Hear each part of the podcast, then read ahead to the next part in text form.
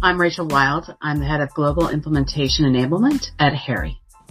My guest today is Rachel Wilde, who is a leader with over 20 years of experience specializing in SaaS adoption and growth for startups, with a deep understanding of SaaS technology and customer experience. She has worked at various early and late stage startups, including Healthy Pets, acquired by VCA Antech, Auzee, Next to Friends, and currently as head of global implementation enablement at Harri, an end to end talent acquisition and workforce management platform for the hospitality industry.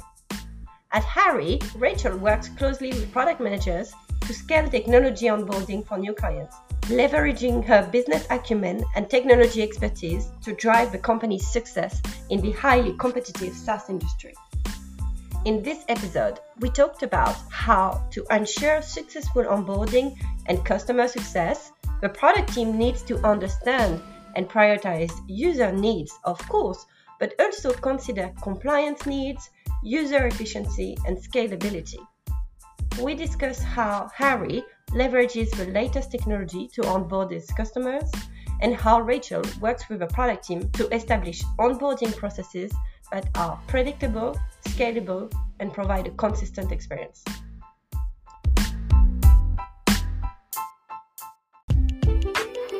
Welcome to Product Perspectives, the podcast for product people that gives a voice to their stakeholders, hosted by Magali Pellissier. Each weekly episode shows you the other side of the product with interviews of the people who contribute to making products a success. They are engineers, writers, marketers, support analysts, UX designers, or even salespeople. Not only will they get the credit they deserve, but they will share their perspectives on what makes a good product and product manager. Stakeholder management is a key skill for product managers. So, just as you're obsessed with listening to your customers, let's hear from your stakeholders. Thank you so much, Rachel, for joining me today. I'm very excited to talk about your role. And the first thing you told me when we talked the first time, but also just now before the beginning of the interview is, you know, this enablement title that I've got. It's a bit confusing. So I'd like to understand a bit more about your background and how you became head of implementation and customer enablement at Harri. Great. Thank you so much. I'm so excited to join today.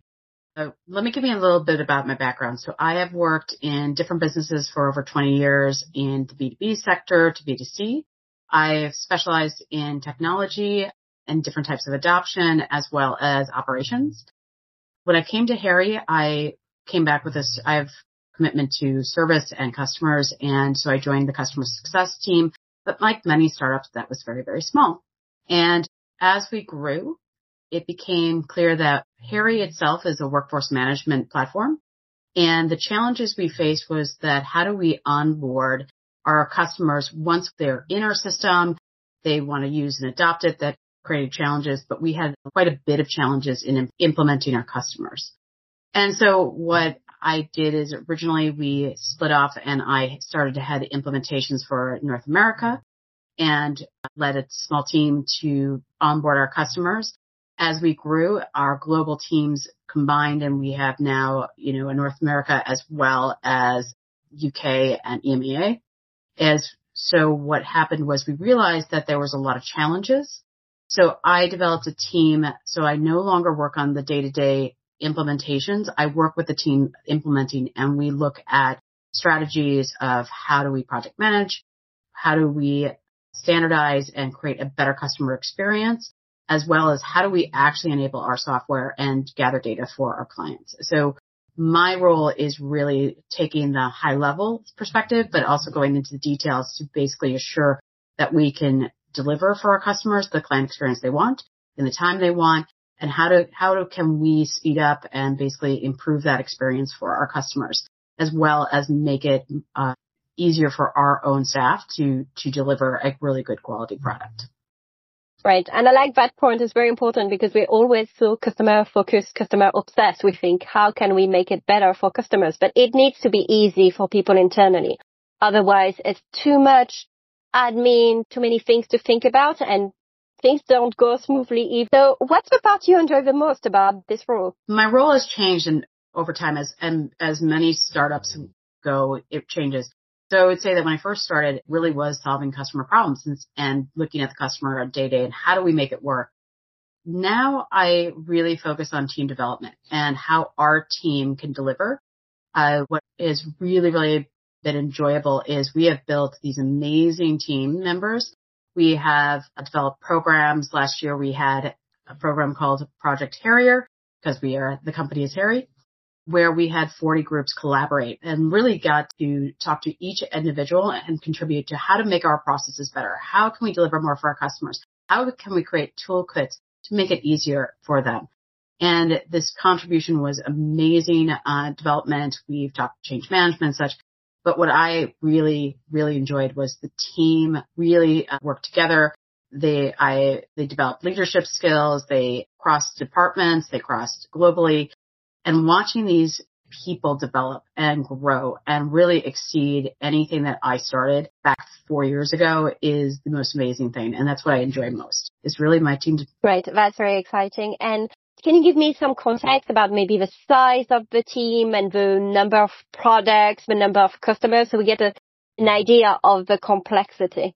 Uh, that's a great question. So we'll start with the product. So Harri has two main platforms, the talent acquisition and workforce management platform that simply said is everything you want to do hiring, onboarding of new employees, as well as then our workforce management is scheduling, time attendance and communications. And we focus on hourly workers in the hospitality. We, we obviously have salary too, but if you think about that frontline worker that we've been talking about for the last couple of years, the challenges that they have to make it easy to schedule, to be fair in the U.S., to, to meet global necessities, that's what we focus on. So it is really important to get it right because it really is something that affects everyone on a micro level as a macro. So we do want to have the business succeed, but we want to have each employee get paid correctly, get their jobs, find great talent, go place work. So it's really important that we do a really good job.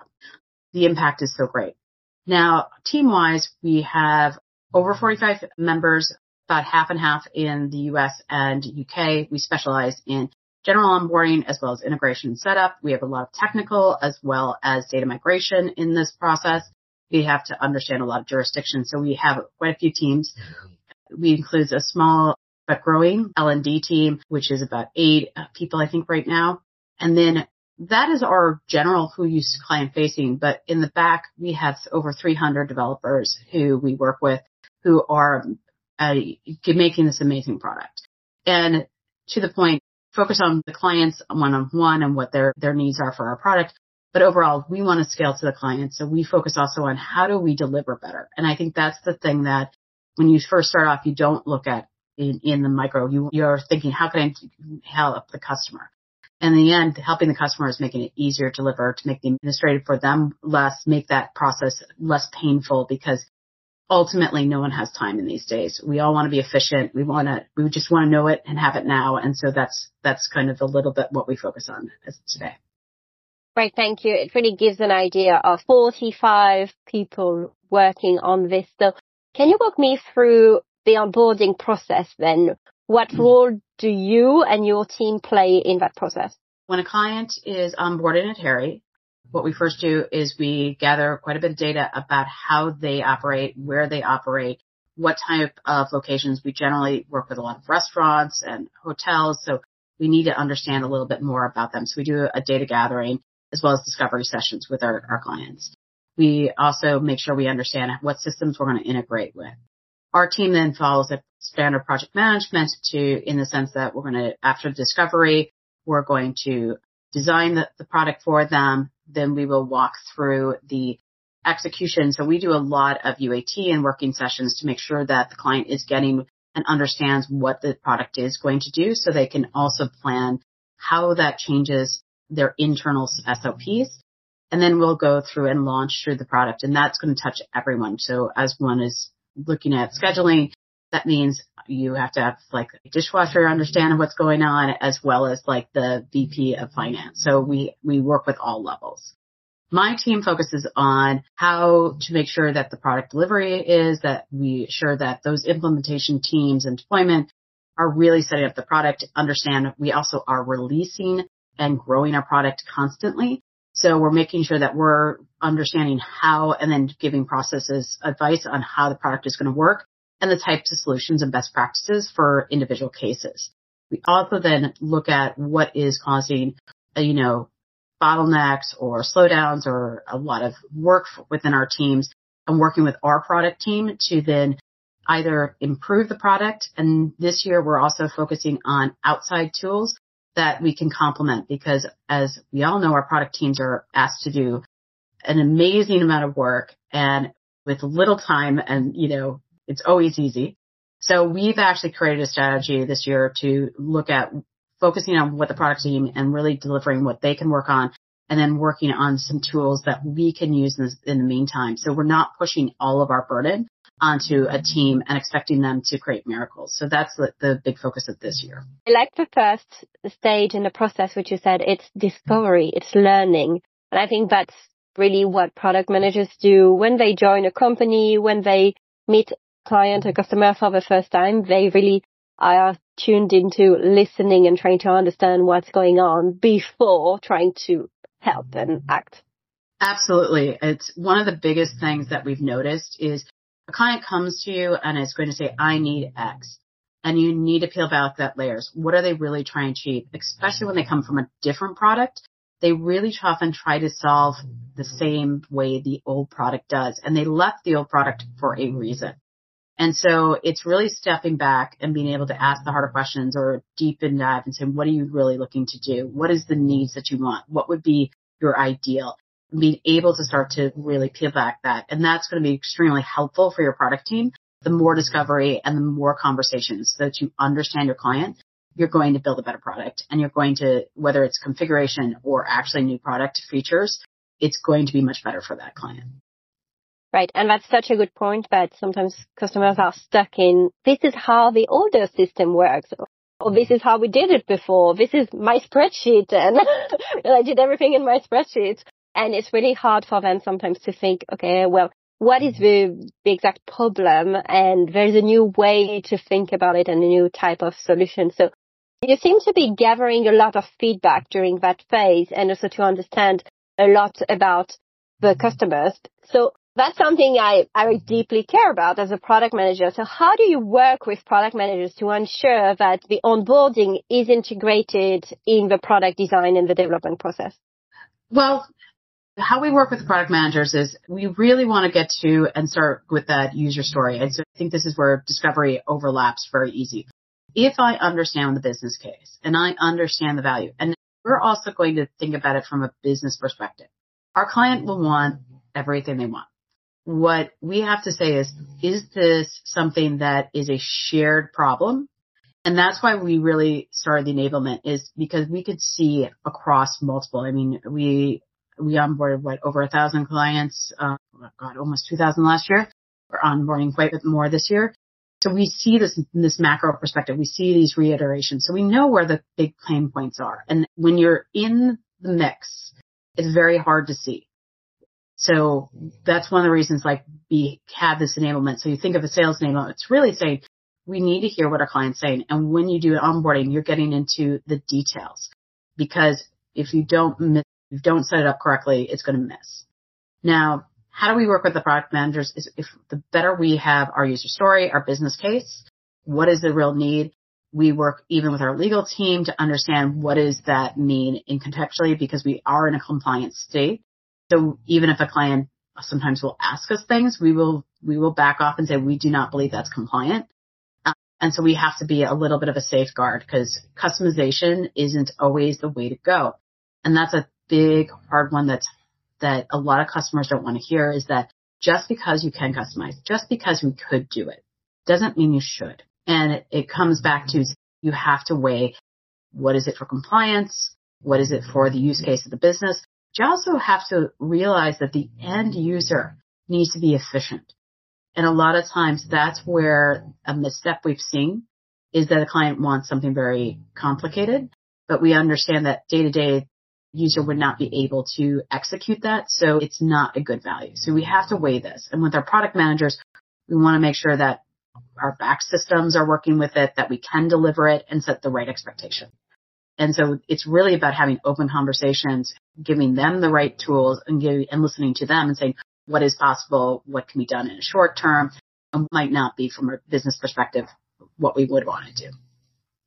Yeah, and I should clarify for the audience that you're not working on off the shelf product. You implementing software that's way more technical and that requires a lot of building, which is why there's a lot of, of work to do with the clients. It's not as easy as just here you go, turn it on and it just works. It, and I, I think that's a big, that's a great point because there are a lot of systems which you come out and it's really about configuration and our system has some elements that we almost want our clients to feel that way. I feel like if we've done our job, the client should not feel like it is technically challenged to put together and it's very complicated. What they should feel is it's very off the shelf, but that's an illusion. And I know that a lot of software is kind of, I always think falls into these two camps is that one that is pretty much, you know, you can sign up online, it's going to jump on there and we're now working on adoption. Ours is more complicated because of the space we're in. So we are configuring it and it is technical and we do have integrations as well as how does this go?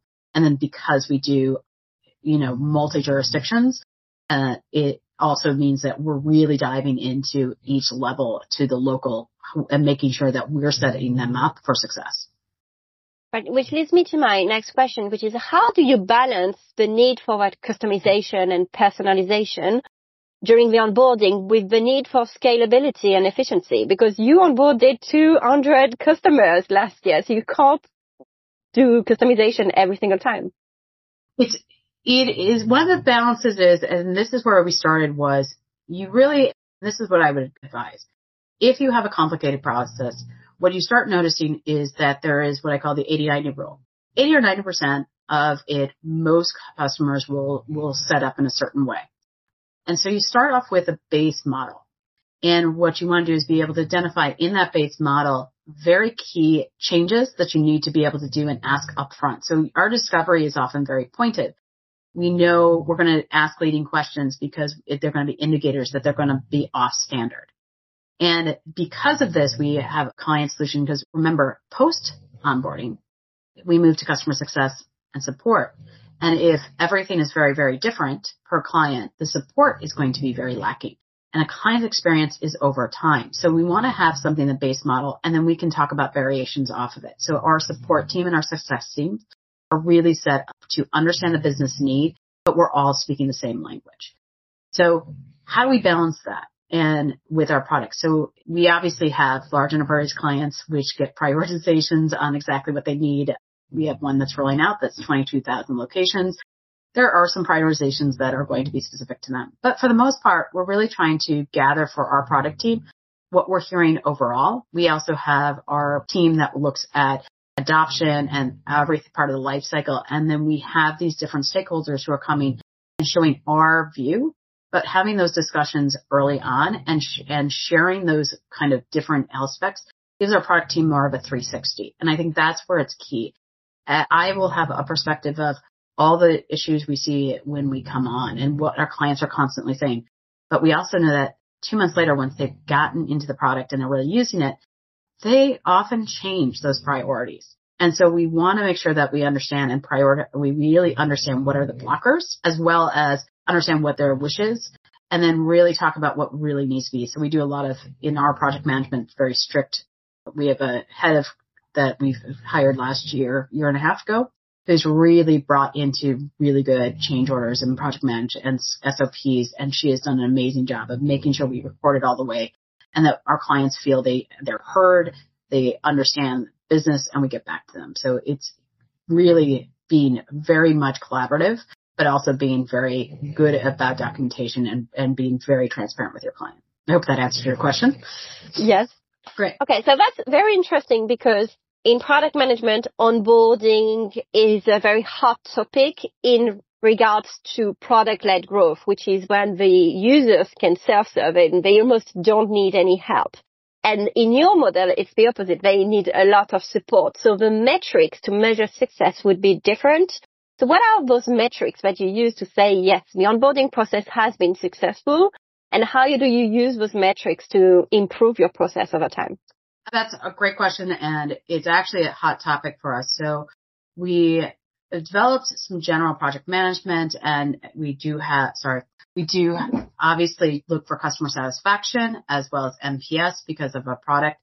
We also t- look at how much workload and, you know, is the project on time and delivery rate. So we look at cycle time. So that's what we've been focusing on in the last couple years. We are now also adding a whole layer because we really identified that we were delivering good product. We were doing an amazing job of getting our customers set up, but we started noticing that our adoption rates weren't always what we would hope for. I'm sure that many people in SaaS know that that is truly, if you want stickiness, referable clients, you know, you want to make this integral to their day to day lives. And so we are part of our project Harrier was actually looking at why is this happening and what can we do to facilitate it? And what we identified was after COVID, I'm sure it was true beforehand, but COVID, I think, exacerbated it, is teams are much more lean and efficient. They're, they're asked to be very, very efficient.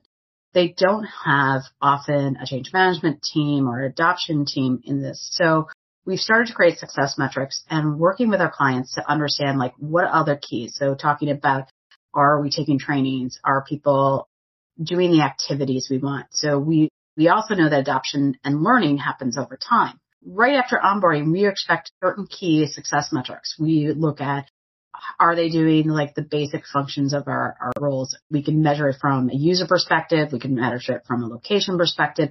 Are we hitting that first mile marker?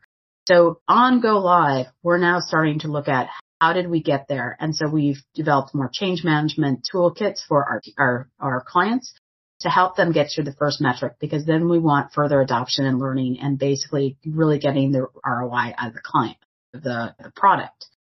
So metrics are starting to change because we're really starting to look at not just did we succeed and deliver a product, but we don't think success is just there. We think it's once we really look at the client experience and we look at every end user's experience and are we meeting that? And we're staging that into different levels so we start off with the basics that we would set, expect on launch. And then we're starting to let that grow. And so that the customer success team now knows some focus areas, what they did well, and what areas they can refocus. Our, our learning development team is then can create modules and such to make it easier for them again, we're focusing on that and then they can go through and say, now we've got best practices and we've gotten further adoption and we've obviously got tools to watch how our teams do it. And you're talking a lot about partnering with other teams, whether it's customer success, product management. But what about the sales team? Because they sign a deal and everybody's happy, but then you need to have a smooth transition from sales to onboarding. So how do you do that? When we were growing as a startup, we all know sales teams need to sign a deal. And so perhaps they embellish or they promise things that are beyond what is really doable. What we look at is we actually went back to the sales team last year. That was another initiative we did. And they're really doing much more discovery and talking about what the client needs. They're also tracking what the requests are and making better business decisions. And again, I think this is now we're at a stage where we can make those decisions. When you are starting out, you kind of have to get your, your, your big brands and you're going to make compromises. And that is normal. And I think that's one of the things is you have to realize that every time you join a company or you're working a company, understand what stage you're at because you do need to grow that company in piece. But on the other side, we do now have better SOWs. We work about how and, and, inform our customers up front. We're constantly learning and adding and developing it based on like what we see here. So we work very closely both with sales and solutions. Uh, today we have our go to market that we started last year that included implementations and product and solutions. So we're basically trying to again, I think the biggest thing we've said is we have to make sure that everyone understands a little bit about what our teams are facing so we can deliver this. There's nothing worse than client expectations being set, coming into implementations or working with our product team and really feeling like that wasn't was going to be delivered. And so that we want a smoother, even if it is taking time and being honest, we found our customers, if you're transparent, are amazing to work with. People understand, you know, that things change. Last two years was, you know, was big. We have a lot of new economic challenges this quarter. Our our own businesses are telling us different things. They're saying our, what I told you two years ago isn't true anymore. So being here listening, we also have a lot of ways to develop or catch it. But I think that's a great point because it can feel like sometimes sales and product and, you know, customer success are at odds. We've really strived to really make this seamless and to really, you know, everyone kept in mind in our world is it is about the customer and it, we can't fight. It. We want to deliver for the customer and we all want to go above and beyond for that. And I think that has, that is developed over time and is, is definitely improving um, every day. And you made a good point about the world is moving, things are changing. So how do you make sure that onboarding is a continuous process rather than just a one-time event? So that's a great thing. So onboarding for us is when we look at it, once we develop a product out, there is our, we have another great group. We have our support team, but we have our customer success team.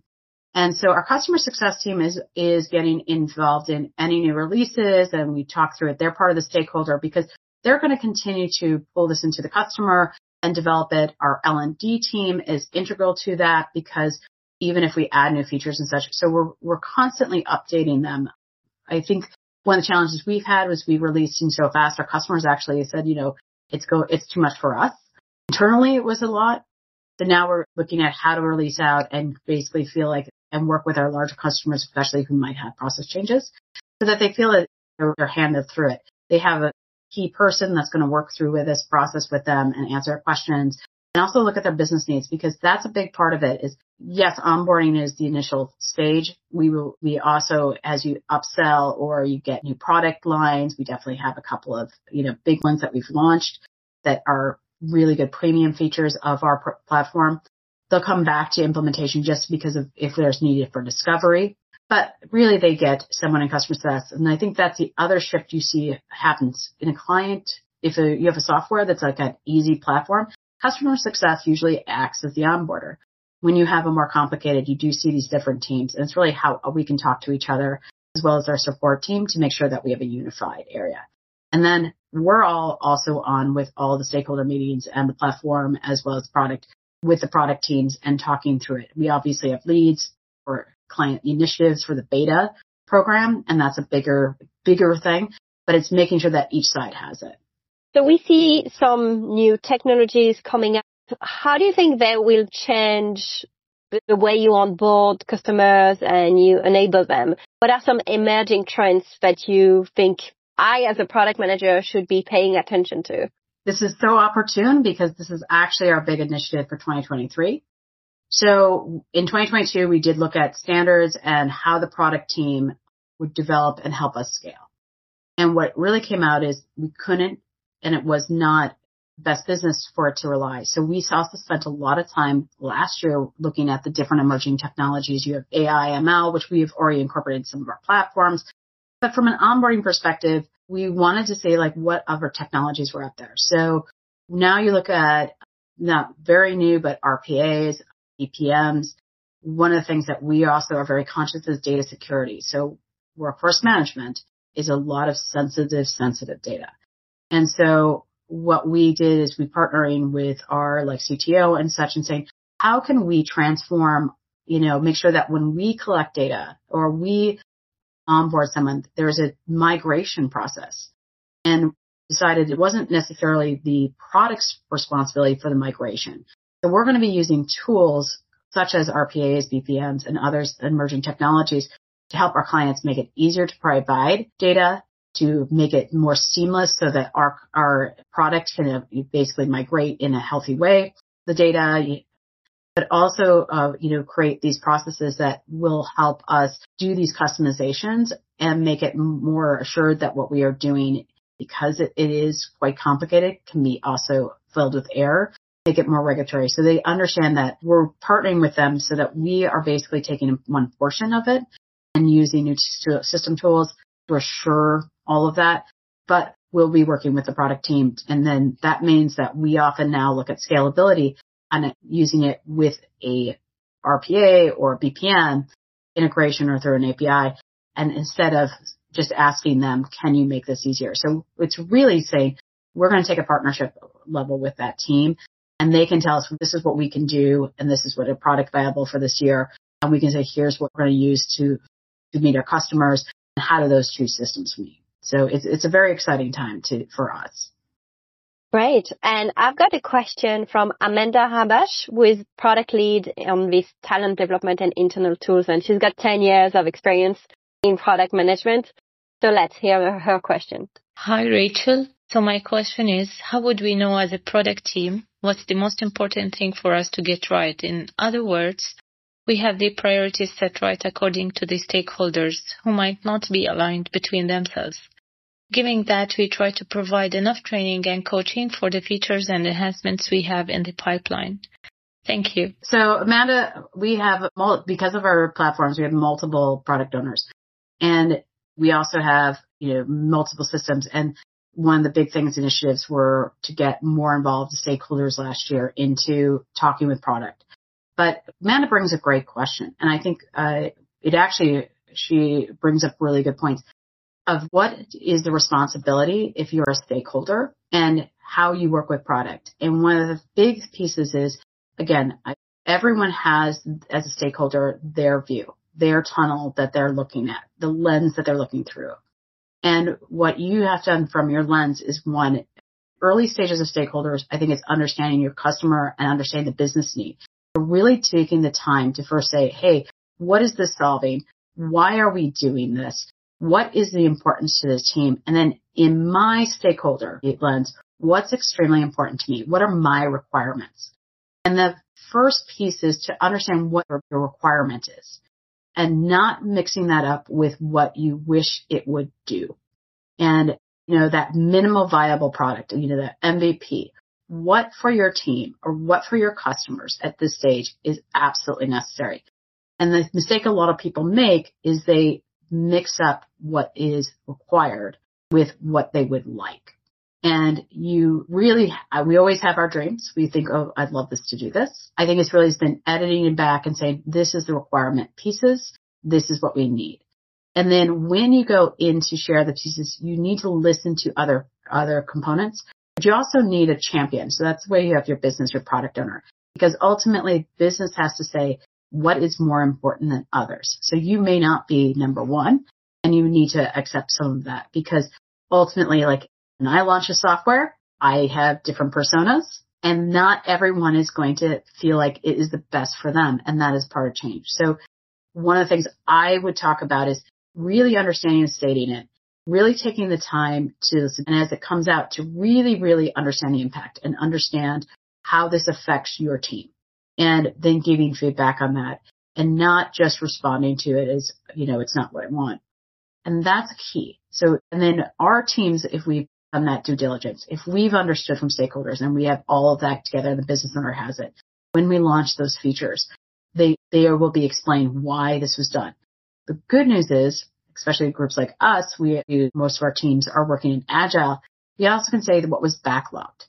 And that I think is a really good thing is we have to be through that project launch. There are going to be decisions if something's going to be backlogged and really being able to say, yes, this is okay. This is still the minimum. And if you do not know and you're in a stakeholder and you can't understand it, get the teams and ask and make sure you're contributing in a meaningful way. And that's, I think, one of the responsibilities when you work with your product team is to be, you don't have to have all the answers, but you need to be able to represent your team or represent the, your customer and be able to go back to them and find out what is actually minimal and not just say it all has to be done.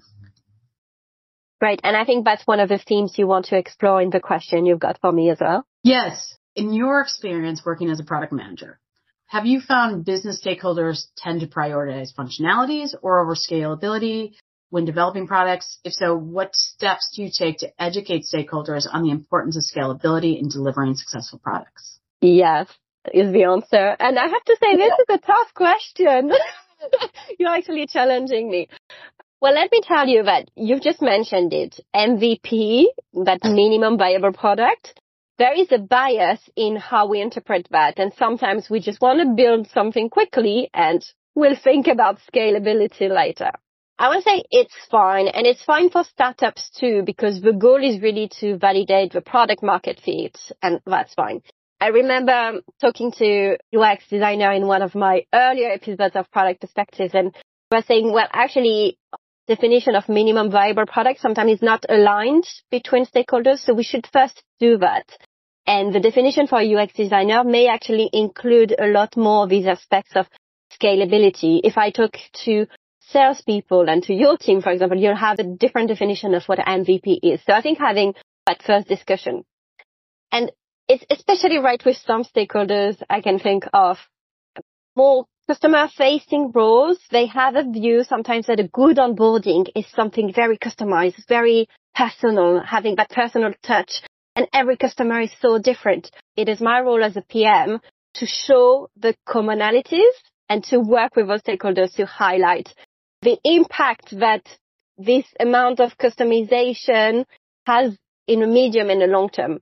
And potentially that can be highlighting the extra work that's going to be needed as a result or highlighting how it slows us down. Actually, there's also one recent episode I did with Jacinda about customer education program, which I think you, you really like because it's, it's in the same area as you. And one of the takeaways was that having a customer education program and all that onboarding, it is a key differentiator. It is an advantage in the market. So we have to think about them early on. And even though I don't want to be the process person because that's not my role and nobody really likes to be the process person, everybody should own the process and, and contribute to that. So as a product manager, talking to people, building those relationships, those partnerships that you talked about, being aligned and explaining the why. And it starts from the product. It starts from how do we make onboarding scalable in the product and then it will translate into processes as well.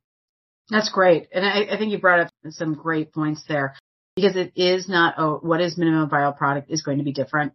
And then what is it really necessary? And again, I think stage is really important to state here because you are going to sacrifice to deliver.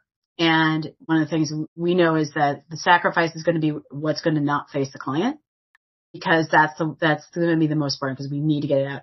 And then at some stage, the technical depth is going through it. I think also the kind of component we ask of the product is there's going to be, you talked about processes. I think of it as an approach that once we start understanding how we're going to scale, it's really about we have a systematic approach so that we can kind of be predictable.